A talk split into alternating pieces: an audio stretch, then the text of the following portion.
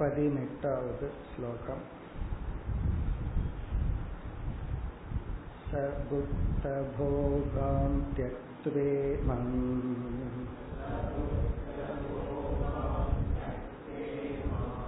நிர்கதஸ்தபஸா ஹரிம்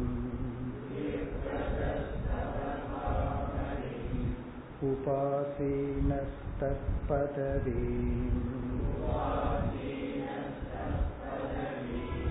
லேபே வை ஜன்மபிஸ்த்ரிபிகி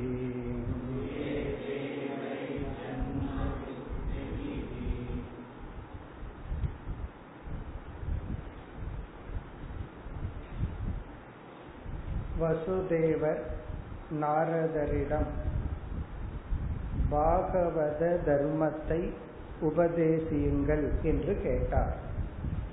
அதாவது மோட்சத்துக்கான பாதையை உபதேசியுங்கள், பகவானை அடைய சாதனைகளை உபதேசியுங்கள் என்பது கேள்வி.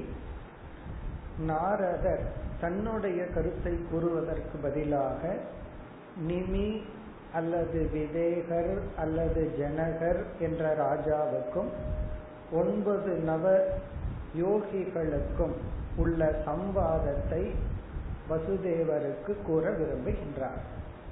இங்கு வந்து அந்த நிமி என்பவர் யார், பிறகு அந்த ஒன்பது யோகிகள் யார் என்று அறிமுகப்படுத்துகின்றார். நிமியை பற்றி அதிகமாக கூறவில்லை. நம்ம பார்த்தோம், இஷ்வாக்கு வம்சத்துல வந்த ஒரு ராஜா ஞானத்தை அடைந்த காரணத்தினால் நம்ம வந்து அவருக்கு விதேகர் ஜனகர் என்ற பெயரை எல்லாம் கொடுக்கின்றோம். யார் இந்த நவயோகிகள், அதத்தான் ஆரம்பித்தார். அஞ்சு ஜெனரேஷனுக்கு முன்னாடி ஆரம்பிச்சார். இந்த நவயோகியினுடைய தந்தை ரிஷபர், அவரை வந்து வாசுதேவ அம்சம் என்று கூறுகின்றோம். அதையும் நம்ம பார்த்தோம். வாசுதேவ அம்சம் என்றால் பகவானுடைய ஒரு அம்சம், மோக்ஷ தர்ம விவக்ஷயா. காரணம், அவர் பின்னாடி காலத்துல சந்நியாசியாகி ஞானத்தை அடைந்து மோட்ச தர்மத்தை உபதேசம் செய்கின்றார். அதனால வந்து ஈஸ்வரனுடைய ஒரு அம்சம். சென்ற வகுப்புல பார்த்தோம், தனக்கு பாப புண்ணியம் இல்லாமல் ஒரு சரீரத்தை எடுக்கிறது ஈஸ்வரனுடைய அவதாரம். ஒரு ஜீவன் தன்னுடைய பாப புண்ணியத்தின் அடிப்படையில் தோன்றி சமுதாயத்தில் ஒரு பெரிய நன்மை தர்மத்தை நிலைநாட்டி இருந்தால் நம்ம வந்து அது பகவானுடைய அம்சம்னு சொல்றோம். ஈஸ்வரன் அங்கு நன்கு வெளிப்பட்டுள்ளார், அதன் அடிப்படையில் கூறப்பட்டது. இந்த ரிஷப தேவருக்கு ரிஷபருக்கு நூறு பேர் இருந்தார்கள். அதுல சில சிஷ்யர்கள், சில குழந்தைகள். ஆனா இங்க வந்து நூறு குழந்தைகள் என்று அறிமுகப்படுத்தப்படுகிறது. அவருடைய குருகுலத்துல நூறு குழந்தைகள் இருந்தார்கள். அதில் மூத்தவர் வந்து பரதன். நீதி தொண்ணூத்தி ஒன்பதுல யார் அப்படின்னு இனி அடுத்தது பார்க்க போறோம். இப்ப மூத்தவர் வந்து பரதன். அவருடைய பெயர்ல தான் நம்ம நாட்டுக்கு பாரதம் என்று வந்தது என்ற கருத்தையும் இங்கு கூறினார். அஜநாபகங்கிற பெயரை உடைய இந்த பூமி பரதருக்கு பின்னாடி பரதன் என்ற பெயர் பெற்றது. இப்ப அந்த பரதன் என்ன செய்கின்றார், சக புக்த போகாம் த்யக்த்வா இமா, இந்த ராஜ்யத்தை நன்கு அனுபவித்து பிறகு தியாகம் செய்து அவர் இந்த ராஜ்யத்தை துறந்து, அவருக்கு ஐந்து குழந்தைகள் இருந்தார்கள், அவர்களை எல்லாம் வழிநடத்தி அவர்களுக்கு ராஜ்யத்தை கொடுத்து விட்டு தபசா ஹரிம் நிர்கதக, தவத்து தவம் செய்வதற்காக ஹரியை அடைய தவம் செய்ய அவர் மேற்கொண்டு உபாசீனக தத் பதவி லேபே, அவர் அந்த ஹரியை மோட்சத்தை அடைந்தார்.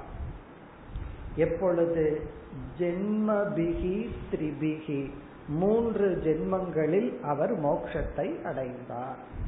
அவருக்கு வந்து மோட்சத்தை அடைகிறதுக்கு மூன்று ஜென்மங்கள் ஆகின. இந்த கதை நம்ம பாகவதத்துல ஐந்தாவது ஸ்கந்தத்துல ஏழுலிருந்து பதினான்கு அத்தியாயம் வரைன்னு பார்த்தோம். இப்ப என்ன ஆகின்றது, இவர் வந்து எல்லாத்தையும் துறந்து வானப்பிரஸ்த ஆசிரமத்துக்கு பத்தினியோட போவார்கள். இவர் வந்து சந்நியாச ஆசிரமம் போலான்னு சொல்லி தனிமையில் அவர் என்ன செய்து விட்டார், நதிக்கரைக்கு தவம் செய்ய வந்துள்ளார். அங்க என்ன ஆகின்றது அதை நம்ம அந்த கதையில பார்க்கலாம். அங்க வந்து ஒரு மான், பெண் மான் வந்து நதி ஓரத்துல குட்டிய போட்டுட்டு கொஞ்ச தூரம் நடந்து போய் இறந்து விடுகிறது. அந்த தண்ணியில அடிச்சுட்டு போற சமயத்துல இவர் அந்த மான் குட்டியை எடுக்கிறார், வளர்க்கிறார், பாதுகாக்கின்றார். பிறகு அதிலேயே தன்னுடைய காலத்தை கழித்து தான் வந்த வேலையை மறந்து விட்டு அவர் இறந்து விடுகின்றார். இரண்டாவது ஜென்மத்துல மானாக பிறக்கின்றார். இந்த பரதன்கிறது முதல் ஜென்ம. பிறகு மானா பிறந்து அந்த வாசனை போகல, ரிஷிகளுடைய ஆசிரமத்தையே சுத்தி கொண்டு இருந்து பிறகு இறந்து விடுகின்றார். அடுத்த ஜென்மத்துலதான், மூன்றாவது ஜென்மத்துல, கடைசி சரம ஜென்ம என்று அங்கு வர்ணிக்கப்படுகிறது அவருடைய கடைசி ஜென்மமா. அந்த கடைசி ஜென்மத்துல அங்கிரச கோத்திரத்துல அவர் பிறக்கின்றார். பிறந்து வளர்ந்து ஜடபரதன்கிற பெயரை அடைகின்றார். பிறகு அவர் ஞானியாகி அவர் இந்த உலகத்தை விட்டு செல்கின்றார், மோட்சத்தை அடைகின்றார். அதுக்கப்புறம் கதை தொடருது. அவர் தன்னை எப்படி காட்டிக்கொண்டார் கடைசி ஜென்மத்திலன்னா, இந்த உலகத்துக்கு தன்னை ஒரு ஊமை போல, செவிடனை போல, பைத்தியக்காரனை போல காட்டிட்டார். அவர் மற்றவங்க தன்னை பார்த்தா ஒரு ஊமைன்னு நினைப்பார்கள், காது கேட்காதவன் நினைப்பார்கள், பைத்தியக்கார மாதிரி. அந்த கதையெல்லாம் போகுது. ஒரு ராஜாவோட பல்லக்கு ஒரு தூக்கிறார். பிறகு அவர் ஒரு விளையாடுறார். அங்கே சில காமெடி சீன் எல்லாம் இருக்கு. அப்படியே விளையாடுறார். பிறகு ராஜா கோபிக்கின்றார். அந்த ராஜாதான் ரகு கனக என்று.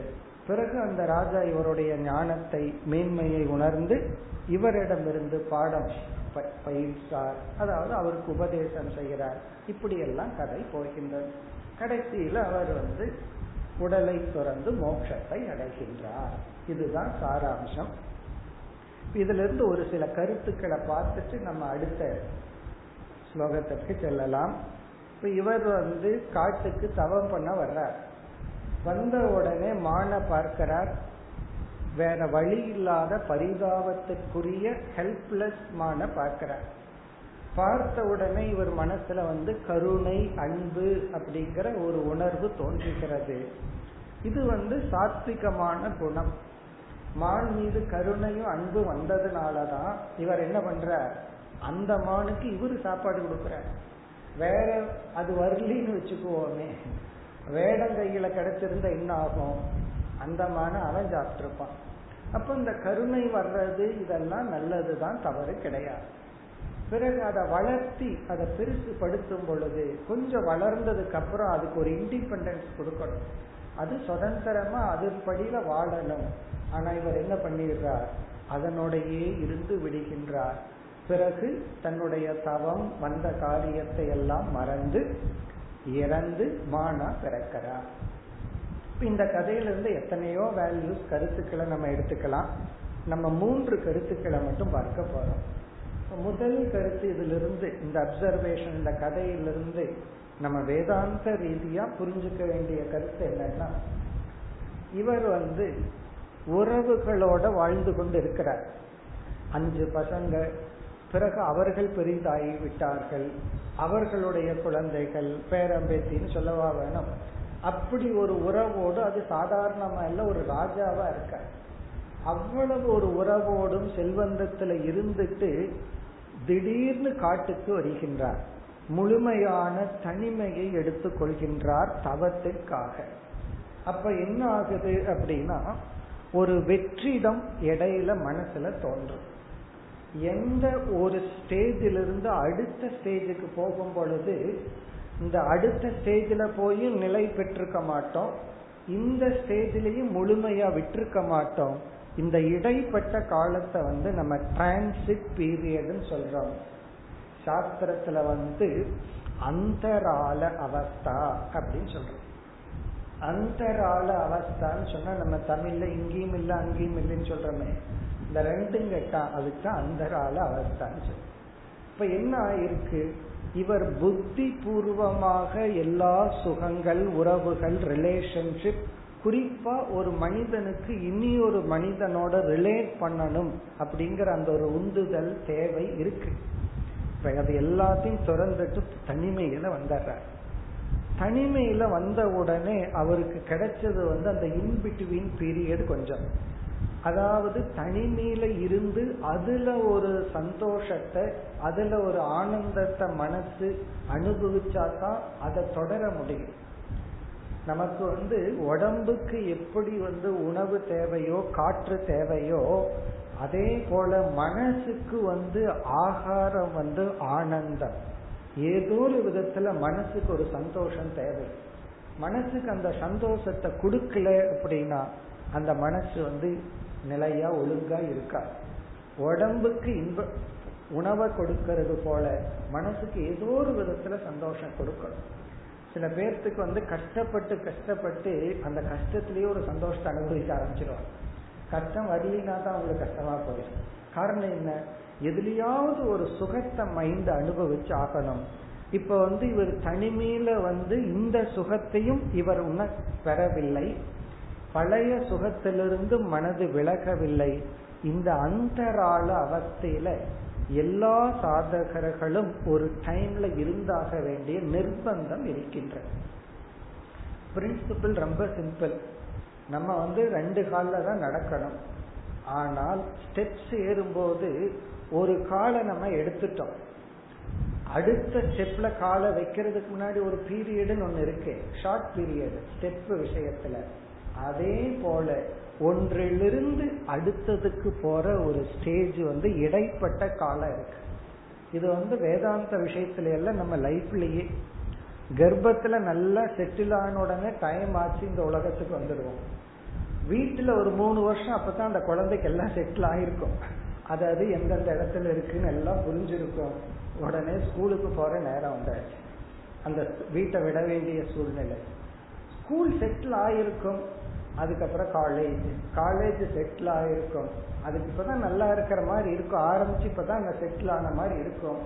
ப்ரொஃபசர்ஸ் எல்லாம் புரிஞ்சு, பா பாடமெல்லாம் புரிஞ்சு, அதுக்குள்ள கோர்ஸ் ஓவர், ஜாபுக்கு போ, ஜாப் செட்டில் ஆகி ஃபேமிலி லைஃப் செட்டில் ஆன மாதிரி இருக்கும். அதுக்குள்ள பையன் வந்து எனக்கு பிஸ்னஸை பிரிச்சு கொடுங்கன்றுவான். ஒருவர் வந்து நாற்பது ஐம்பது வருஷத்துக்கு அப்புறம் மனைவி கிட்ட சொல்றாரு, இப்பதான் நம்ம ஒற்றுமையா இருக்கணும்னு புரிஞ்சுது அப்படின்னு சொல்லி, உனக்கு நான் எனக்கு நீன்னு இப்பதான் புரிஞ்சுது. நான் எப்போ ஐம்பது வருஷத்துக்கு அப்புறம். இதுதான் லைஃப். ஒன்ல போய் கரெக்டா செட்டில் ஆகி முடிப்போம், அதுல இருந்து டிரான்சிட். அப்படி இங்க என்ன ஆகுது, இவர் வந்து இல்லறத்திலிருந்து துறவரத்துக்கு வர்றார். அங்க அவ்வளவு அன்பை அனுபவிச்சுட்டு இருந்தவர், அவ்வளவு பாசத்தையும் டிரான்சாக்சன், குறிப்பா இன்ட்ராக்சன், ஒரு லிவிங் பீயிங்கோட இன்ட்ராக்சன் அனுபவிச்சுட்டு இருந்தவருக்கு காட்டுல வந்து கொஞ்ச நாள் தனிமையில் இருந்திருக்கார். அது ஆரம்பத்துல நல்லா தான் இருக்கும். சில பேர் ஆசிரமத்துக்கு போனா ரொம்ப அமைதியா இருக்கு, நல்லா இருக்கும்பாங்க, கொஞ்ச நேரம் தான்.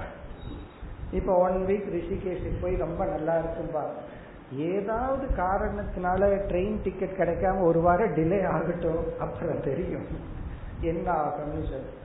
அப்படி அது புது இடம் கொஞ்ச நேரத்துக்கு தான், அது ஏதோ ஒரு ஒரு த்ரில்லிங்கா இருக்கும். அதுக்கப்புறம் அதை நம்ம டைஜஸ்ட் பண்ணணும், அது அவ்வளவு சுலபம் அல்ல. இப்ப என்ன ஆயிருக்கு இவருக்குன்னா, அந்த தனிமையில வந்திருக்கார். தனிமையில் இருக்கிற சுகமும் அந்த ஸ்டேஜுக்கு இவருக்கு அசிமுலேட் ஆகல. பழைய வாசனைகள் டிரான்சாக்ட் பண்ணணும் அப்படின்னு அதுக்கு ஒரு ஆப்ஜெக்ட் கிடைச்சது. யாருன்னா அந்த மான் அவருக்கு கிடைச்சது.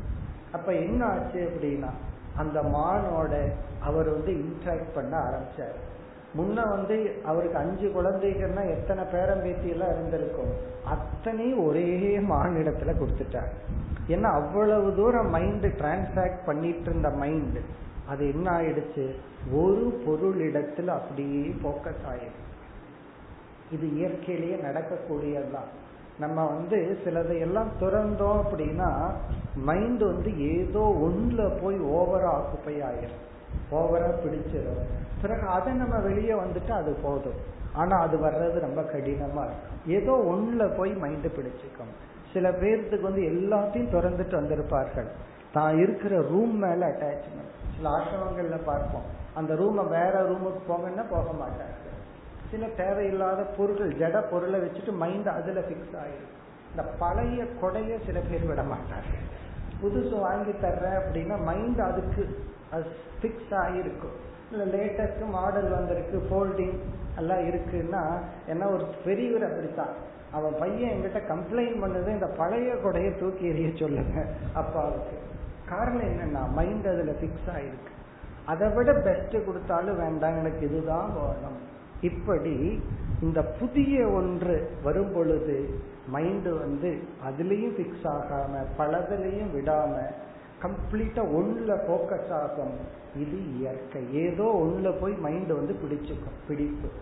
அப்படி பிடித்த நிலை தான் ஜடபரதர்.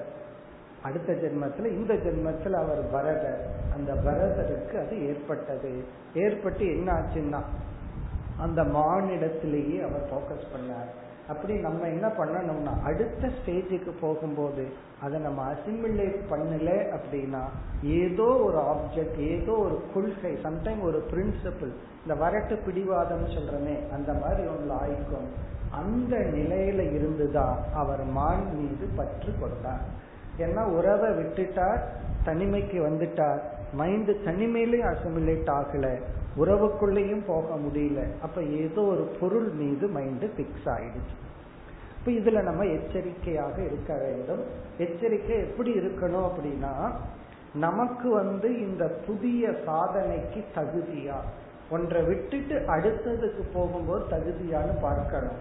அப்படி பார்த்து அதற்கு பக்குவம் இல்லை என்றால் ஹானஸ்டா ஒரு ஸ்டெப் இறங்கி வரணும். நான் வந்து ஜபம் பண்ணிட்டு இருந்தேன், அதை விட்டுட்டு நிதித்தியாசனம் பண்றேன்ட்டு போய், நிதித்தியாசனம் கிடையாது, ஜபமும் கிடையாது. கோயிலுக்கெல்லாம் போயிட்டு இருந்தேன், அதையெல்லாம் நிறுத்திட்டு சாஸ்திரம் படிக்கிறேன்ட்டு வீட்டில் உட்கார்ந்து சாஸ்திரமும் படிக்கிறது இல்லை, கோயிலுக்கும் போறது இல்லை. இப்படி அடுத்த ஸ்டேஜுக்கு நம்ம போகும் பொழுது அந்த ஸ்டேஜில் நம்ம நிலை பெற முடியவில்லைன்னா ஒரு ஸ்டெப் இறங்கி வந்துட்டு நம்ம போறதுல தப்பில்லை. இல்லைன்னா பகவான் இறக்கி விடுவார். நீங்க இறக்கி வந்தீங்கன்னா பகவான் இறக்கி விடுவார். இந்த மாதிரிதான் ஜடபரதனுக்கு இறக்கி விட்ட மாதிரி மானா போர் அப்படின்னு சொல்லி இறக்கி விடுவார். அதுக்கு ஒழுங்கா நம்ம இறங்கி வர்றது மரியாதை. இது வந்து முதல் கருத்து. இப்ப முதல் கருத்து வந்து அந்தரால அவஸ்தா, எல்லா சாதகர்களாலும் சந்திக்க வேண்டிய ஒரு நிலை. சாதகர்கள் மட்டுமல்ல, நம்மளோட லைஃபே ஒன்னிலிருந்து அடுத்ததுக்கு போகும் பொழுது அதையும் புரிஞ்சிருக்க மாட்டோம், இதையும் விட்டிருக்க மாட்டோம். இன் பிட்வீன் திருச்செங்கலோகம் சொல்றமே அது போல இன் பிட்வீன் ஒரு ஸ்டேஜ் வரும். அது ரொம்ப கவனமா இருக்க வேண்டிய ஸ்டேஜ். அந்த இடத்துலதான் நம்ம எச்சரிக்கையாக இருக்க வேண்டும். அப்படி என்ன ஆயிடுச்சுன்னா மான் மீது அவருடைய முழு பற்று வந்து விட்டார். இனி இரண்டாவது கருத்து என்ன, இந்த கதையில பார்க்கிறோம் அப்படின்னா, இவர் வந்து மானுக்கு அதிக முக்கியத்துவம் கொடுத்து சாப்பாடு கொடுக்கறது, அதை பண்றது, இதை பண்றது, இதெல்லாம் பண்ணிட்டு இருக்க. அது நீங்க படிச்சீங்கன்னா தெரியும் எப்படியெல்லாம் மான பாதுகாத்தார் அப்படின்னு. அப்ப இவருடைய விஞ்ஞானமய கோஷம், புத்தி வந்து அப்படியே இவருக்கு சொல்லுது, இண்டிகேஷன் கொடுக்குது. நீ எதுக்கு வந்த, இங்க என்ன பண்ணிட்டு இருக்க அப்படின்னு புத்தி வந்து இண்டிகேட் பண்ணுது. உடனே இவர் வந்து எமோஷனலா அந்த மாணவிட தயாரா இல்லை. புத்தியோ என்ன சொல்லுது, நீ செய்யறது ஏதோ கொஞ்சம் தப்பு இருக்கிற மாதிரி சொல்லுது. அடுத்த பேஸ் இவருக்குள்ள என்ன வருதுன்னா, இவர் புத்தி பூர்வமாக ஒரு லாங் லிஸ்ட் ஆஃப் ஜஸ்டிபிகேஷன் இதுல நம்ம பார்க்கிறோம். நியாயப்படுத்துதல், நான் இதத்தான் செஞ்சாகணும், இந்த மானுக்கு வேற கதியே இல்லை. உடனே பகவானை எல்லாம் கொண்டு வர்றது, பகவான் வந்து எனக்கு எங்கிட்ட அனுப்பிச்சிருக்கார், வேற யார்கிட்டயாவது அனுப்பிச்சிருக்கலாமல்ல, ஏன் இது என் முன்னாடி நடக்கணும், இதை நான் தான் செய்யணும், நான் தான் பாதுகாக்கணும், இது என்னுடைய கர்த்தவியம், இது என்னுடைய கடமை என்று இவருடைய புத்தி இவருடைய இந்த செயலை நியாயப்படுத்துகின்றது. அந்த ஜஸ்டிபிகேஷன் ஸ்லோகங்கள் ரொம்ப இருக்கு இதுல. அதாவது விதவிதமான ஆங்கிள் திங்க் பண்ற. எப்படின்னா இது இதனுடைய கர்ம வினை எங்கிட்ட வரணும்னு இருக்கு, பகவான் எங்கிட்ட அனுப்பிச்சு வச்சிருக்கார், நான் இல்லைன்னா இதுக்கு கதி இல்லை, நான் வந்து இதை விட்டுட்டு போனேன்னா அசுரன் ஆகிருவேன், தயாங்கிற குணம் எனக்கு இல்லாம போயிடும், புத்தி எப்படியெல்லாம் சமாதானப்படுத்தி ஆமா நான் எல்லாத்தையும் விட்டுட்டு இதைத்தான் பார்க்கணும் அப்படிங்கிற மனநிலைக்கு வருமோ அப்படி நியாயப்படுத்துகின்றது. யாருன்னா இந்த மான் ஒன்னும் சொல்லல என்ன பார்த்துக்கோ பாதுகாத்துக்கோன்னு சொல்லல, இவருடைய புத்தி இவருக்கு சொல்கின்றது. அந்த ஜஸ்டிபிகேஷன் நியாயப்படுத்துதல். இப்ப நம்ம இடத்துல ஒரு பலகீனம் இருந்தா இந்த நியாயப்படுத்துதல்ங்கிற கேரக்டர் நமக்குள்ள வந்துட்டா அந்த பலகீனத்திலிருந்து மீண்டேறவே முடியாது.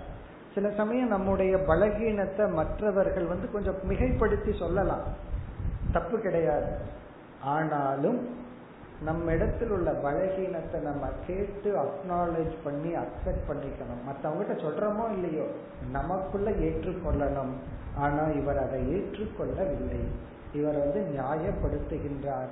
இதுக்கு என்னென்ன லாஜிக்கல் சப்போர்ட் பண்ண முடியுமோ, அதனாலதான் இந்த லாஜிக் இருக்கே தர்க்கம் இருக்கே அது நம்ம ஏமாற்றி விடும். சில சமயம் கண்ணு வந்து ஏமாற்றுறது அல்லவா, கயிற்ற பாம்பா காட்டுது, காணல் நீரை காட்டது போல சில தர்க்கங்களே டிஃபெக்டிவ், சில தர்க்கங்களே நம்ம ஏமாற்றி விடும். அப்படி நம்ம இரண்டாவதாக இதுல நம்ம அப்சர்வ் பண்றது வந்து இவருடைய ஜஸ்டிபிகேஷன் நியாயப்படுத்துகின்ற தன்மையை நம்ம பார்க்கிறோம். என்ன நியாயப்படுத்துறார்? நான் இதை செஞ்சுதான் ஆகணும், எது நம்முடைய கடமை அல்லவோ, எதை நம்ம செய்யக்கூடாதோ அதை நம்ம புத்தி தர்க்கப்படி நியாயப்படி ஆழ்ந்து சிந்திச்சு இதைத்தான் செய்யணும்னு முடிவெடுக்கும். சில சமயம் சிந்திக்காம இருந்தா ரைட் டிசிஷன் எடுத்துருவோம், சில சமயம் ஓவரா சிந்திச்சோம்னா கரெக்டா ராங் டிசிஷன் எடுப்போம். அது தயானந்த சாமி ஒரு உதாரணம் சொல்றாரு. அந்த காலத்துல சில கிராமத்துல வீடுகள்லாம் அந்த திண்ணை ரொம்ப கீழே இருக்கும், அங்க போகும்போது குனிஞ்சுதான் போகணும், நிமிர்ந்து போக முடியாது. ஆறரை அடிக்கெல்லாம் நிலவு வைக்க மாட்டாங்க, ஒரு அஞ்சடி நாலரை அடிக்கு வச்சிருவாங்க. சில பேர் வந்து என்ன பண்ணுவாங்க, ரொம்ப தூரத்திலிருந்தே குமிச்சுக்கிறது, கரெக்டா அந்த இடத்துல போய் நிமிர்றது, ஒரு அடிக்கு முன்னாடி குமிஞ்சா போதும். இவர் பத்து அடிக்கு முன்னாடியே குனிஞ்சு போயிட்டு ரொம்ப தூரம் குனிஞ்சு வந்துட்டாரா கரெக்டா அந்த இடத்துல எந்திரிச்சு நிற்கிறது, எந்திரிச்சு நின்று அடி வாங்குறது. அப்படி என்ன ஆகிறது அப்படின்னு சொன்னா, ரொம்ப ஓவரா அலர்ட்டா இருந்தாலும் ப்ராப்ளம் வருது, அளவா இருக்க. அப்படி சம்டைம் ரொம்ப சிந்திச்சு ரொம்ப முன்ஜாக்கிரதையா இருந்தாலும் நம்ம வந்து ஃபெயில் ஆகிறோம். அப்படி அதிகமா சிந்திக்கும் பொழுது ஒரு விஷயத்துக்கு புத்தி ரொம்ப சிந்திச்சாவே உடனே கொஸ்டின் பண்ணணும், நீ என்னமோ ஓவரா சிந்திக்கிற, இது சரியா தப்பா? அப்படி இந்த இடத்துல ஜடபரதனுடைய புத்தி திங்கிங், அவருடைய திங்கிங் மிக அழகா வர்ணிக்கப்படுகிறது. நான் தான் இதை பாதுகாக்கணும், என்னை தவிர இதுக்கு வேற கதி இல்லை, இதை விட்டா நான் ஒரு பாவி ஆயிடுவேன், நரிகள்லாம் இதை வந்து சாப்பிட்டு போயிடும், இப்படிங்கிற திங்கிங்கோட அவர் தன்னை நியாயப்படுத்தி கொண்டு அதிலேயே இருந்தார். இப்ப நம்ம பார்த்த ஃபர்ஸ்ட் பாயிண்ட் என்ன, அப்சர்வேஷன் என்னன்னா டிரான்சிட் பீரியட்னு பார்த்தோம். ஒரு சாதனையிலிருந்து அடுத்த சாதனைக்கு போகும் பொழுது நம்ம வந்து அதுலேயும் ஃபிட் ஆக மாட்டோம், இதுலேயும் ஃபிட் ஆக மாட்டோம். கொஞ்ச நாள் அவசரப்பட்டு திரும்பியும் வந்துடக்கூடாது, அதுவும் உண்மை. ஃபிட் ஆக மாட்டேன்னு சொல்லி திரும்ப இடக்கூடாது, அவசரப்பட்டு நான் இதுக்கு வந்தாச்சுன்னு விடவும் கூடாது. அதை நம்ம கவனமா பார்த்து இது ஒரு டிரான்சிட் பீரியட்னு புரிந்து கொண்டு அதை நம்ம அசிமுலேட் பண்ணணும். பிறகு ஏதோ ஒரு ஆப்ஜெக்ட்ல வந்து நமக்கு ஓவரா மைண்ட் ஃபோக்கஸ் ஆயிரும், அதை கொஞ்சம் கவனமாக எச்சரிக்கையாக இருக்க வேண்டும். இரண்டாவது பார்த்தது நியாயப்படுத்துதல். எது அகர்த்தவியமோ அதை கர்த்தவியம்னு புத்தி சொல்லும், எதை செய்யக்கூடாதோ அதை செய்யணும்னு சொல்லும், எதை செய்யணுமோ அதை செய்யக்கூடாதுன்னு சொல்லும். பிறகு மூன்றாவது கருத்து என்னன்னா, இப்படி இவர் வந்து ஸ்லிப் ஆனது வந்து இது வந்து ஒரு பாபம் தவறுன்னு எடுத்துக்கலாமா, அல்லது வந்து இதுவும் ஒரு சாதனைன்னு எடுத்துக்கொள்ளலாமா? ஒரு ஆங்கிள் பரதர் ஸ்லிப் ஆயிட்டார் அப்படின்னு சொல்லலாம், இனி ஒரு ஆங்கிள் இதுல ஸ்லிப்னு சொல்ல வேண்டாம், ஒரு ஸ்டெப் அப்படின்னு கூட நம்ம எடுத்துக்கலாம். இத தவறா பார்க்கணுங்கிற அவசியம் இல்லை. அவை வந்து ஒரு அழகான ஒரு வாக்கியம் சொல்லியிருக்கார், மேன்மக்கள் கெட்டாலும் மேன்மக்களே அப்படின்னு சொல்லி, நன்கு சுட்டாலும் வெண்மை தரும், கெட்டாலும் மேன்மக்கள் மேன்மக்களே சொல்லி, கெட்டு போனாலும் மேன்மக்கள் மேன்மக்களே. அதனாலதான் அந்த ரொம்ப சாதாரணமா சொல்லுவாங்க, அவன் செத்தா பிழைக்க மாட்டான் அப்படின்னு. அப்படின்னு என்ன அர்த்தம்? செத்தா பிழைக்க மாட்டான்னா கீழே விழுந்தா எழுந்திருக்க மாட்டான்னு அர்த்தம். கெட்டாலும் மேன்மக்கள் மேன்மக்களேன்னு சொன்னா சில சமயம் நம்ம ஸ்லிப் ஆனாலும் நம்ம அதுல இருந்து மேல வந்துடலாம். இப்ப ஜடபரதருக்கு என்ன ஆயிருக்குன்னா, மீண்டும் ஒரு ஜென்மம் தான் ஸ்லிப் ஆயிருக்கு. அதனால இத நம்ம வந்து இவர் அழிந்து விட்டார் கெட்டு விட்டார்னு எடுத்துக்கொள்ள கூடாது. கீதையில பகவான் வந்து யோக பிரஷ்டனை பத்தி சொல்லும் பொழுது இவன் அடுத்த ஜென்மத்தில் அதற்குரிய சாதனையை அந்த பக்குவத்துடன் தொடர்வான்னு பகவான் சொன்னார். அப்படி பார்க்கல ஜடபரதர் வீழ்ந்தார் அப்படின்னு சொல்றத விட அவருடைய அந்த வாசனை ரொம்ப ஸ்ட்ராங்கா இருந்ததுனால, அந்த அன்புங்கிற வாசனை, அந்த கருணைங்கிற வாசனை ரொம்ப ஸ்ட்ராங்கா இருந்ததுனால அவர் ஒரு படி இறங்கி பிறகு மீண்டும் அடுத்த படியில அவர் பிக்கப் பண்ணிட்டார். அதனால வந்து இத நெகட்டிவா பார்க்கணுங்கிற அவசியம் இல்லை, பாசிட்டிவா பார்க்கணும். சிலதெல்லாம் நம்மளுடைய வாசனா பலம் அதிகமாக இருந்தால், விவேக பலம் குறைவாக இருந்தால் அந்த வாசனா பலம்தான் ஜெயிக்கும். விவேக பலம் அதிகமா இருந்ததுன்னா அந்த வாசனையிலிருந்து நம்ம தப்பி வந்துடலாம். இந்த பரதருக்கு வாசனா பலம் அதிகமாக இருந்தது, அதனால இது ஒரு ஸ்டெப், ஒரு ஸ்டெப் இறங்கி அடுத்த ஸ்டெப்புக்கு போயிருக்கார். அப்படி நம்ம எடுத்துக்கொள்ளலாம். அதனால இதை நெகட்டிவா பார்க்கக்கூடாது. அவரை பார்த்து நம்ம சிரிக்க கூடாதுன்னு சொல்றோம். அவர் பாவம் ஐயோ விழுந்துட்டாருன்னு நம்ம இப்ப எங்க இருக்கோம் அதை யோசிச்சு பார்க்கணும். அவருக்கு ஒரு மான், நமக்கு எத்தனை மான்கள் இருக்கு. அப்படி அவர் ஏதோ விழுந்துட்டார் அப்படியெல்லாம் நினைக்க வேண்டாம். அவர் வந்து ஒரு ஸ்டெப் இறங்கி இருக்கார். அதனாலதான் நம்ம வந்து ஒரு ஸ்டெப் இறங்கி வர்றதுல தவறா எடுத்துக்கொள்ள கூடாது, நம்மளையும் சரி மற்றவர்களையும் சரி. அப்படி இந்த கதையை வந்து நெகட்டிவா பார்க்கணுங்கிற அவசியம் இல்லை, பாசிட்டிவா பார்க்கலாம். இப்படி நமக்கு என்ன ஆயிருக்கு, ஒருவருடைய லைஃப் பார்த்துட்டோம். நூறு பேர்த்துல ஒன்னு மைனஸ், மீதி தொண்ணூத்தி ஒன்பது பேர் இருக்காங்க. இப்ப நம்ம அந்த ஒன்பது நவயோகிகளுக்கு நம்ம வரணும். அதுல வந்து ரிஷபருக்கு நூறு பேர், அதுல வந்து அதுல அநேகமா எண்பத்தோரு சிஷ்யர்கள்னு எடுத்துக்கலாம். அதுல ஒருவர் மூத்தவர் வந்து பரதர். மற்றவர்கள் யார் அடுத்த ஸ்லோகத்தில் வருகின்றது. இனி நம்ம அந்த நவ யோகிகளுக்கு வரப்போகின்றோம். பத்தொன்பதாவது ஸ்லோகம். தேஷாம் நவ நவ த்வீபம் பதயோஸ்ய சமந்ததகம்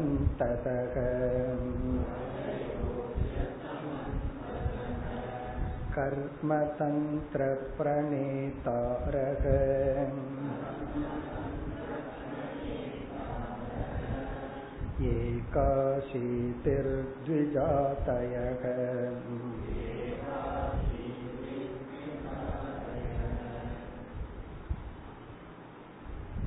ரிஷபரிடம் இருந்த நூறு பேர்ல ஒருவர் ஜடபரதர். பரதரா இருந்து மானா இருந்து ஜடபரதரா வந்தவர். அவர் பெயர்ல தான் நமக்கு பாரதம்ங்கிற பெயர். இனி ஒன்பது பேர், இந்தியாவை சுத்தி பாரதத்தை சுத்தியுள்ள ஒன்பது தீவுகளுக்கு அரசர்கள் ஆனார்கள். இவங்க நவயோகி அல்ல. இதுல ஒன்பது பேர் ஒன்பது அரசர்கள். அது முதல் வரியில் சொல்லப்படுகிறது. தேஷாம் நவ, அந்த தொண்ணூத்தி ஒன்பதில் ஒன்பது பேர். நவ தேஷாம் நவ தீப பதயக அஸ்ய சமந்ததக, நமது பாரத தேசத்தை சுத்தியுள்ள ஒன்பது தீவுகளுக்கு ஒவ்வொரு தீவுகளுக்கும் அரசர்கள் ஆனார்கள். நவ தீப பதயக, பத்தினா ராஜா, ஒன்பது தீவுகளுக்கு ராஜாக்கள் ஆனார்கள். அஸ்ய சமந்ததகன, இந்த தேசத்தை சுற்றி உள்ள. அதெல்லாம் ஒன்பது என்னென்னலாம் கேட்கக்கூடாது. இதெல்லாம் ரொம்ப காலத்துக்கு முன்னாடி. அது சிலது கடலுக்குள்ள இருக்கா என்னென்னலாம் நமக்கு தெரியாது. இந்தியாவை சுற்றி, நம்ம பாரதத்தை சுற்றி உள்ள ஒன்பது தீவுகளுக்கு ஒன்பது ராஜாக்கள். இப்போ எவ்வளவு பேர் இருக்கின்றார்கள்? தொண்ணூறு பேர் இருக்கிறார்கள். அதாவது ஒன்பது பேர் ராஜா ஆயாச்சு. ஒருவர் பரதன் காட்டுக்கு தவம் போக வந்த வந்துட்டார். இனி இந்த தொண்ணூறுல இரண்டாவது வரையில எண்பத்தி ஒரு பேர், அவர்களுடைய நிலை என்ன அதை கூறுகின்றார். ஏக அசீதிகி, அசீதினா என்பது, ஏக அசீதினா எண்பத்தோரு பேர். கர்ம தந்திர பிரணேதாரக, கர்ம தந்திரம், இங்க தந்திரம்னா சாஸ்திரம், கர்ம தந்திரம்னா கர்ம காண்டத்தை பிரணேதாரக, அதை வளர்க்க ஆரம்பித்தார்கள். அதாவது கர்ம காண்டத்தை ஸ்ப்ரெட் பண்றாங்க. என்னென்ன யாகங்கள் பண்ணி வைக்கிறது, பூஜைகள் பண்றது, ஹோமங்கள் பண்றது, எத்தனையோ யாகங்கள் எல்லாம் இருக்கு. அந்த யாகங்களை வளர்ப்பவர்கள், கர்ம காண்டத்தை இவர்கள் வளர்த்தார்கள். கர்ம தந்திர பிரணேதாரக, லீடிங். என்ன, ஒரு என்னதான் வேதம் படிச்சாலும் எந்த மந்திரத்தை எங்க பிரயோகம் பண்ணணும், எப்படி பண்ணணும்னு ஒருவர்கிட்ட போய் இருந்துதான் படிச்சுக்க முடியும். சும்மா வேதம் படிச்சுட்டோம் அப்படின்னா நமக்கு அது ப்ரொசீஜர் ஒன்றும் தெரியாது. இந்த லா படிச்சுட்டோம் அப்படின்னா, ஃபர்ஸ்ட் கோர்ட்டுக்கு போறாருன்னு வச்சுக்கோமே, என்ன பண்ணுவார்?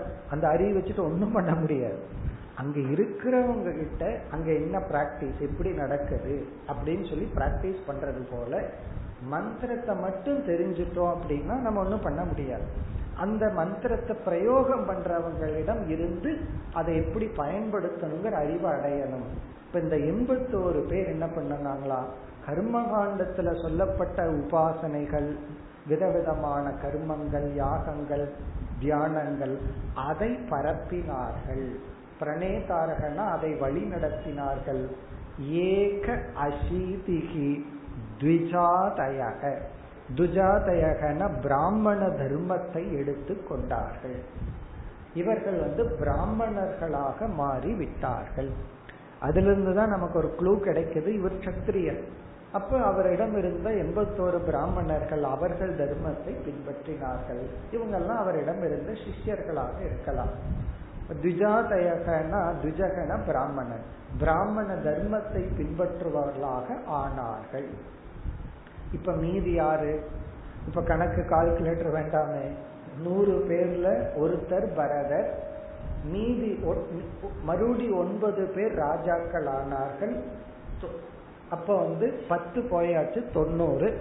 அதுல எண்பத்தோரு பேர் கர்மகாண்டத்தை பரப்பினார்கள். இப்ப மீதி ஒன்பது பேர் உள்ளார்கள். அந்த ஒன்பது பேர் தான் நவயோகிகள். அடுத்த ஸ்லோகத்தில் அறிமுகப்படுத்தப்படுகிறது. அந்த மீது இருக்கிற ஒன்பது பேர் தான் நவயோகிகள் என்று அழைக்கப்படுகிறார்கள். அந்த ஒன்பது பேரை பற்றி அடுத்த ஸ்லோகம், இருபதாவது ஸ்லோகம். நவா பவன் மகாபாகம்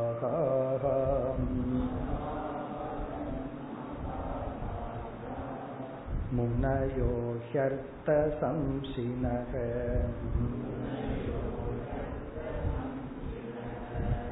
ஸ்ரமணா வாதரசனாஹ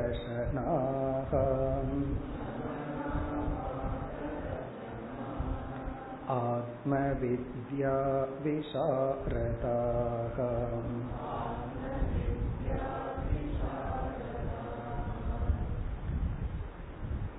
மீதி ஒன்பது பேர் நவ அபவன் மகாபாகா முனையக, நவ முனையக அபவன். அந்த ஒன்பது பேரும் முனிவர்கள் ஆனார்கள். நவ மீதி இருக்கிற அந்த ஒன்பது பேர் முனையக அபவன், அபவன்னா ஆனார்கள், அவர்கள் முனிவர்கள் ஆனார்கள். மகாபாகான மகான்களான, மகாபாகான மகான்களான உத்தமர்களான அந்த ஒன்பது பேர் முனிவர்கள் ஆனார்கள். இந்த முனிவர்களானாலும் ஒவ்வொரு முனிவனும் எதோ பண்ணிட்டு இருப்பார். இந்த ஒன்பது முனிவர்களும் என்ன செய்து கொண்டிருந்தார்கள்? அவர்களுடைய வாழ்க்கை என்ன என்ன ஆனார்கள்? மேலும் விளக்கம். அர்த்த சம்சினக, இங்க அர்த்தங்கிற சொல்லுக்கு மோக்ஷம் என்று பொருள். மோக்ஷ புருஷார்த்தம். சம்சினகன டீச்சர்ஸ், மோக்ஷ புருஷார்த்தத்துக்கான உபதேசத்தை செய்பவர்கள் ஆனார்கள். மோக்ஷத்துக்கான உபதேசம் செய்பவர்கள் ஆனார்கள். அந்த ஒன்பது பேரும் டீச்சர்ஸ் ஆயிட்டார். சம்சினகன டீச்சர்ஸ், ஆசிரியர்கள், குருமார்கள். எதற்கு குருனா மோக்ஷத்துக்கான மோட்சத்துக்கான பாதையை வழிகாட்டும் குருமார்கள் ஆனார்கள். அந்த எண்பத்தொன்னு இருக்கே, அது கர்மகாண்டத்துக்கு குருமார்கள் ஆனார்கள். எந்த யாகத்தை இப்படி பண்ணணுங்கிறது சொல்லி கொடுக்கிற சம்பிரதாயத்தை வளர்த்தார்கள். ஆனா இங்க அர்த்த சம்சினகனா மோக்ஷங்கிற புருஷார்த்தத்தை அடைய ஆசிரியர்கள் ஆனார்கள். பிறகு இவர்கள் அப்படியே ராஜாவா இருந்துட்டு, எப்படியும் நம்ம ஒரு ராஜ்யத்தை வச்சுட்டோம் அப்படின்னா நல்லா இருக்கும், நம்ம ராஜ்யத்துக்குள்ள இருந்துட்டே அப்படி டீச் பண்ணலான்னு ஆனார்களா என்றால் சிரமனாகா, சந்நியாசிகள் ஆனார்கள். அனைத்து போகங்களையும் உறவுகளையும் பொருள்களையும் துறந்தவர்கள் ஆனார்கள். சிரமனாக அப்படின்னா சந்நியாசினக தெத்தாக, அவர்கள் விதிப்படி அனைத்தையும் துறந்து விட்டார்கள். வாதரசனாக மிக மிக எளிமையான வாழ்க்கையை மேற்கொண்டார்கள். சிம்பிளஸ்ட் லைஃப், அதுதான் வாதரசனாகங்கிற சொல் குறிக்கின்றது. அதாவது இந்த இடத்துல உடையில் மிக எளிமையான உடை. அத சொல்ற விதம் எப்படின்னா காற்றையே உடையாக கொண்டவர்கள். அப்படின்னா எந்த ஆடை அலங்காரம் எல்லாம் இல்லாம வாதரசனாகனா காற்று தான் அவங்களுக்கு உடையா. அப்படின்னா என்ன அர்த்தம்?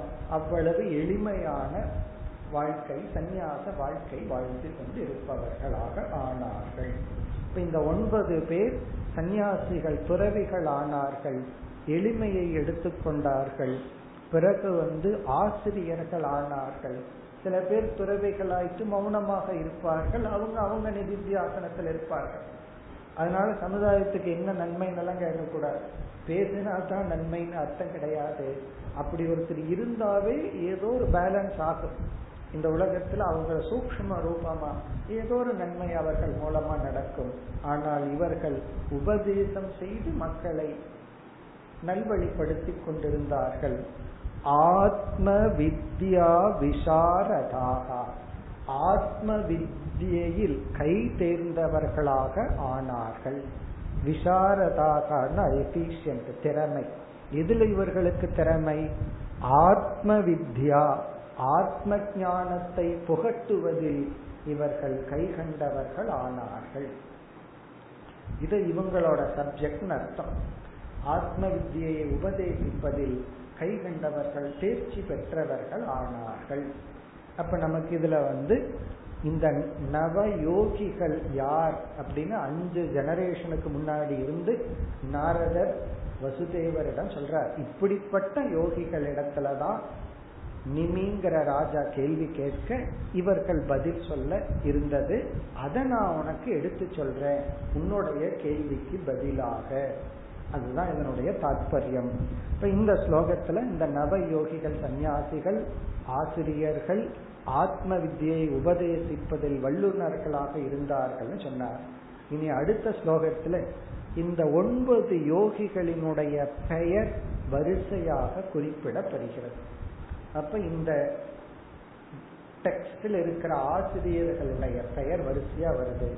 அடுத்த ஸ்லோகம் வந்து ஒன்பது யோகிகளினுடைய பெயர், நவ யோகிகளினுடைய பெயர் இருபத்தி ஒன்று.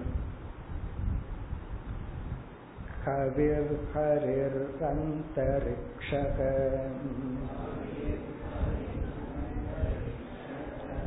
பிரபுத்த திப்பலாயனக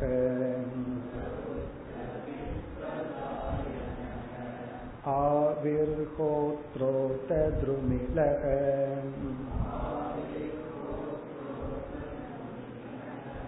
சமஸ்கிருத கரபா ஜனக.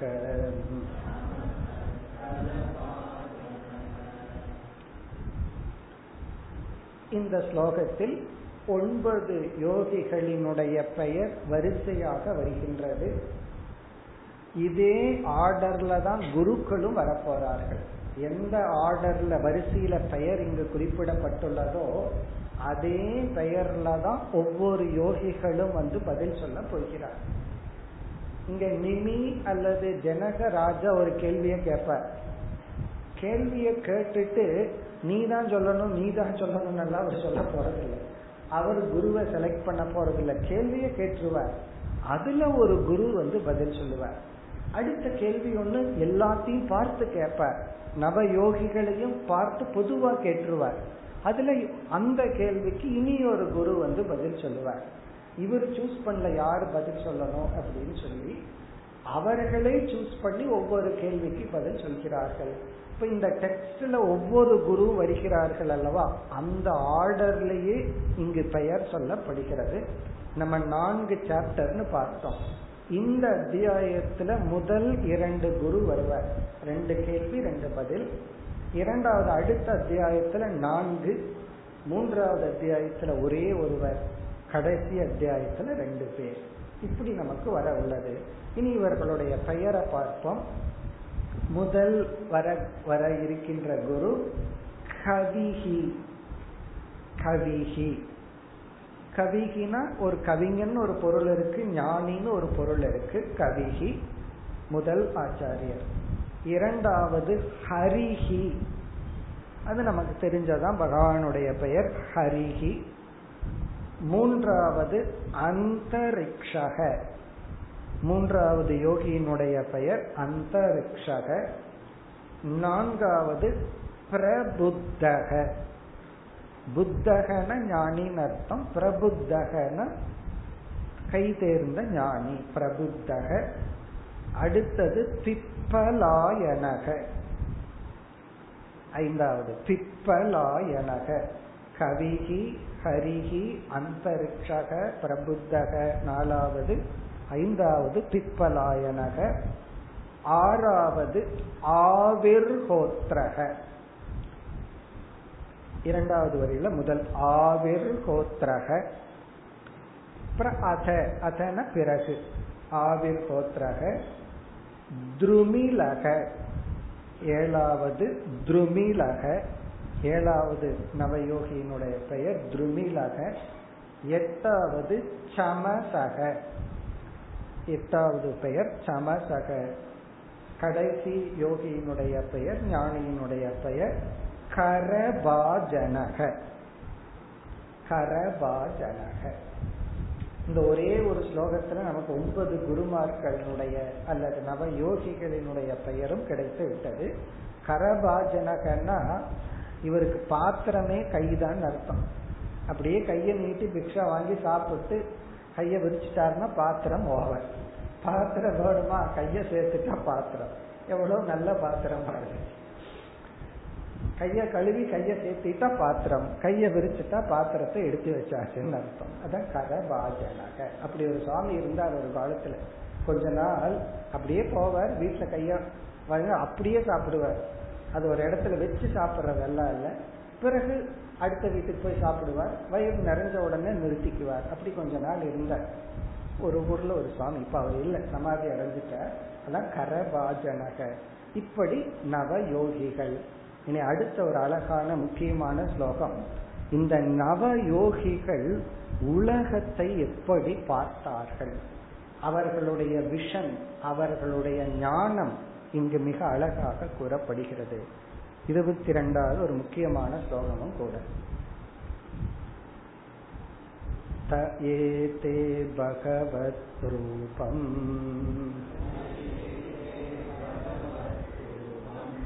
விஸ்வம் சதசதாத்மகம்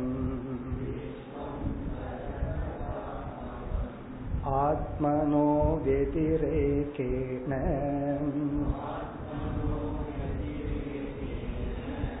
பஷ்யந்தோ வ்யசரண்மஹீம்.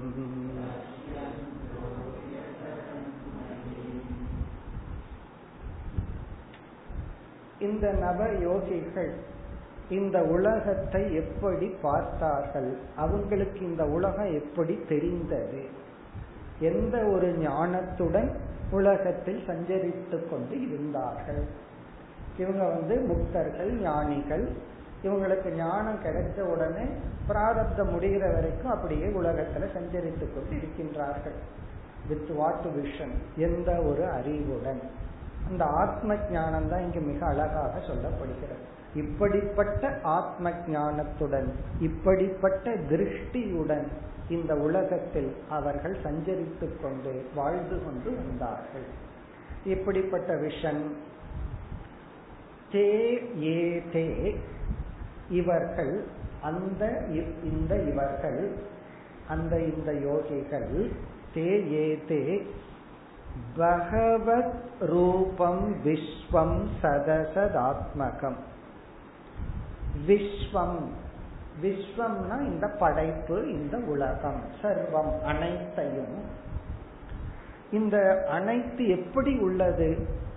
சத் அசத் ஆத்மகம், சத்தாகவும் அசத்தாகவும் அமைந்துள்ள இந்த உலகத்தை சத் அசத் ஆத்மகம். ஆத்மகம்னா சுரூபம், சத் சுரூபம் அசத் சுரூபமாக பிளவுபட்ட இந்த உலகத்தை.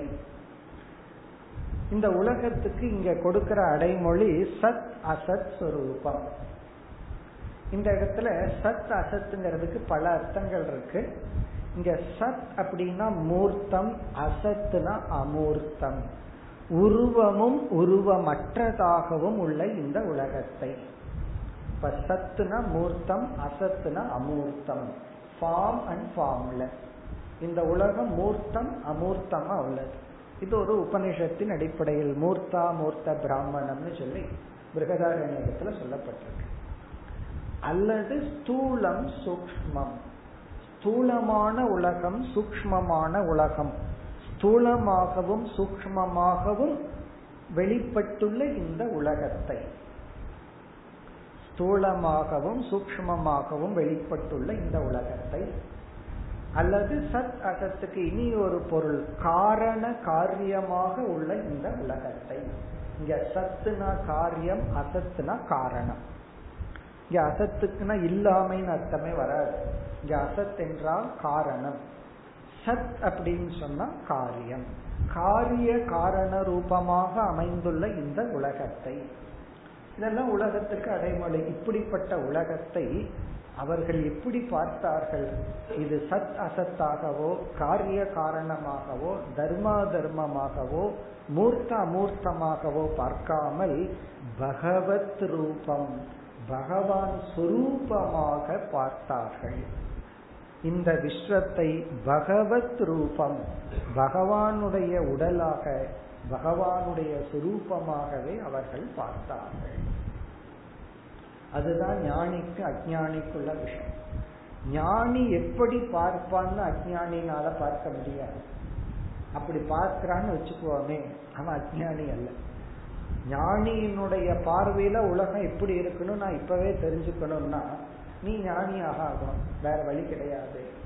அப்போ ஞானியினுடைய உலகம், ஞானியினுடைய பார்வை எப்படி இருக்கும், அது ஞானிக்குத்தான் தெரியும், அல்லது இனி ஒரு ஞானிக்கு தெரியும், அஞ்ஞானிக்கு தெரியாது. அதனாலதான் ஞானி என்ன புரிஞ்சு புரிந்து கொண்டுள்ளான், இந்த உலகத்தை நம்ம பார்க்கிறோம், உலகம் என்னை பார்க்கவில்லை. இதுதான் ஞானியினுடைய மனசில் இருக்கிற விஷயம். உலகத்தை நான் பார்த்துட்டு இருக்கேன், ஆனா என்னை பார்க்கவில்லை உலகம். அப்படின்னா என்ன அர்த்தம்னா, நான் எப்படி உலகத்தை பார்க்கிறேன்னு உலகம் பார்க்காது. பார்க்கலன்னா என்ன பண்ணும்னா, உனக்கு ராகம் இருக்கு, உனக்கும் துவேஷம் இருக்கு, நீயும் வந்து சரியில்லை அப்படின்னு நம்ம குறை சொல்லிட்டு தான் இருப்பாங்க. இப்போ உலகம் நம்ம ஏன் குறை சொல்லுது அப்படின்னு சொன்னா, நம்முடைய விஷன் அவங்களுக்கு புரியாது. இப்ப நம்ம என்ன புரிஞ்சுக்கணும்னா, நான் எல்லாத்தையும் புரிஞ்சுக்குவேன், என்னை யாரும் புரிந்து கொள்ள முடியாது, புரிந்து கொள்ள வேண்டாம். ஆனா சம்சாரத்தில் இருக்கும்போது தலைகீழா பேசிட்டு இருப்போம், என்னை யாருமே புரிஞ்சுக்கிறது இல்லை, நான் தான் எல்லாத்தையும் புரிஞ்சுக்கிறேன், என்னை எல்லாம் புரிஞ்சுக்கணும் அப்படின்னு எல்லாம் நம்ம சொல்லிட்டு இருப்போம். காரணம் என்னன்னா, அப்படி ஒரு எதிர்பார்ப்பு, நான் என்ன எல்லாம் புரிஞ்சுக்கணும். பட் ஞானி நல்லா புரிஞ்சுக்கிறான், என்னை யாரும் புரிஞ்சுக்க முடியாது அப்படிங்கிற உண்மையை அவன் புரிந்து கொள்ளான். இப்ப பகவத் ரூபம், இந்த உலகத்தை அவர்கள் பகவத் ரூபமாக, பகவானாக அவர்கள் பார்க்கின்றார்கள். இது ஒரு ஸ்டேஜ். இது வந்து விஸ்வரூப பக்தி. அடுத்த ஸ்டேஜ் சொல்றார் மிக அழகா. சரி, அந்த பகவானா பார்க்கிறார், தன்னை எப்படி ரிலேட் பண்ணிக்கிறார்? இதுல நான் இங்க வர்றேன், இதுல நான் யார்? இந்த உலகம் பகவான்.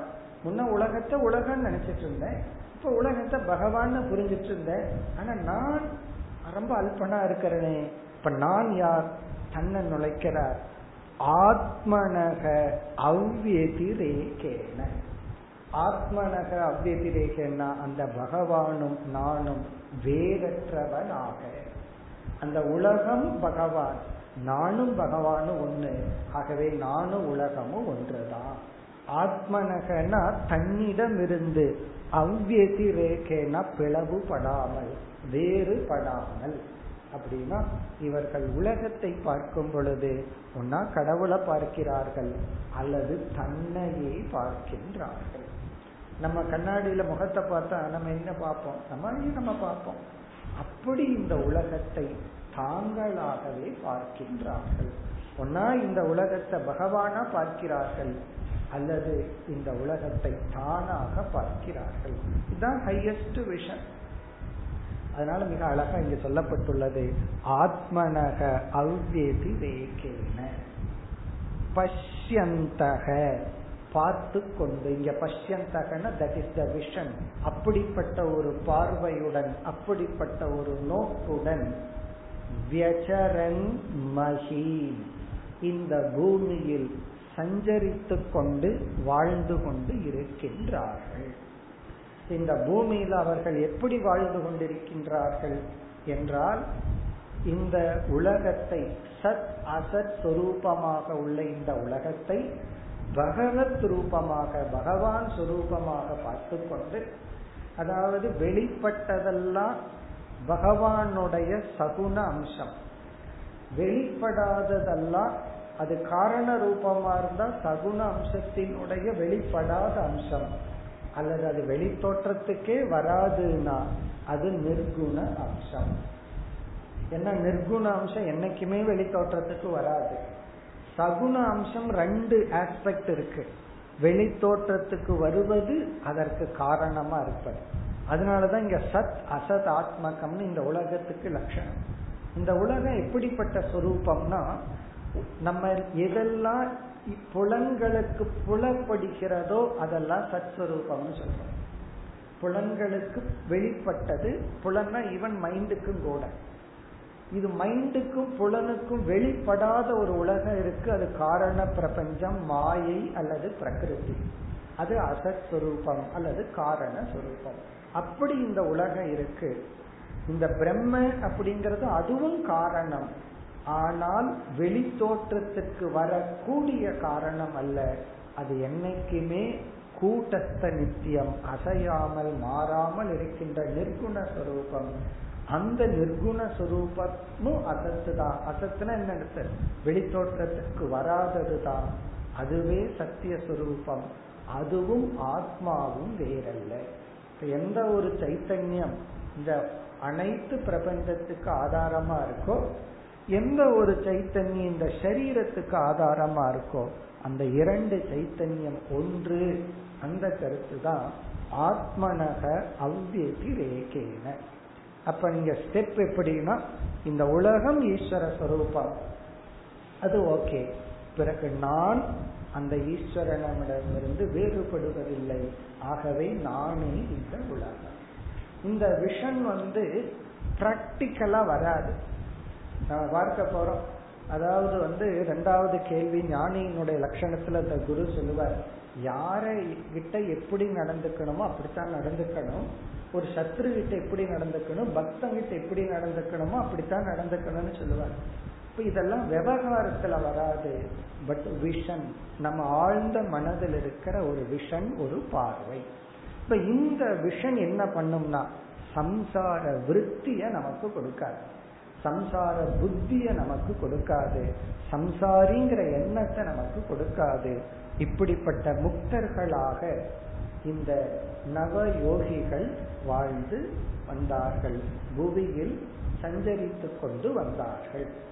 இனி மேலும் இந்த யோகிகளை பற்றி சில விளக்கங்கள் சொல்லி பிறகு அப்படியே நாரதர் விலகி கொள்ள போறார். ராஜா ஒவ்வொரு கேள்வியை கேட்க ஒவ்வொரு பதிலை ஒவ்வொரு யோகிகள் சொல்ல போகின்றார். அடுத்த வகுப்பில் தொடர்வோம்.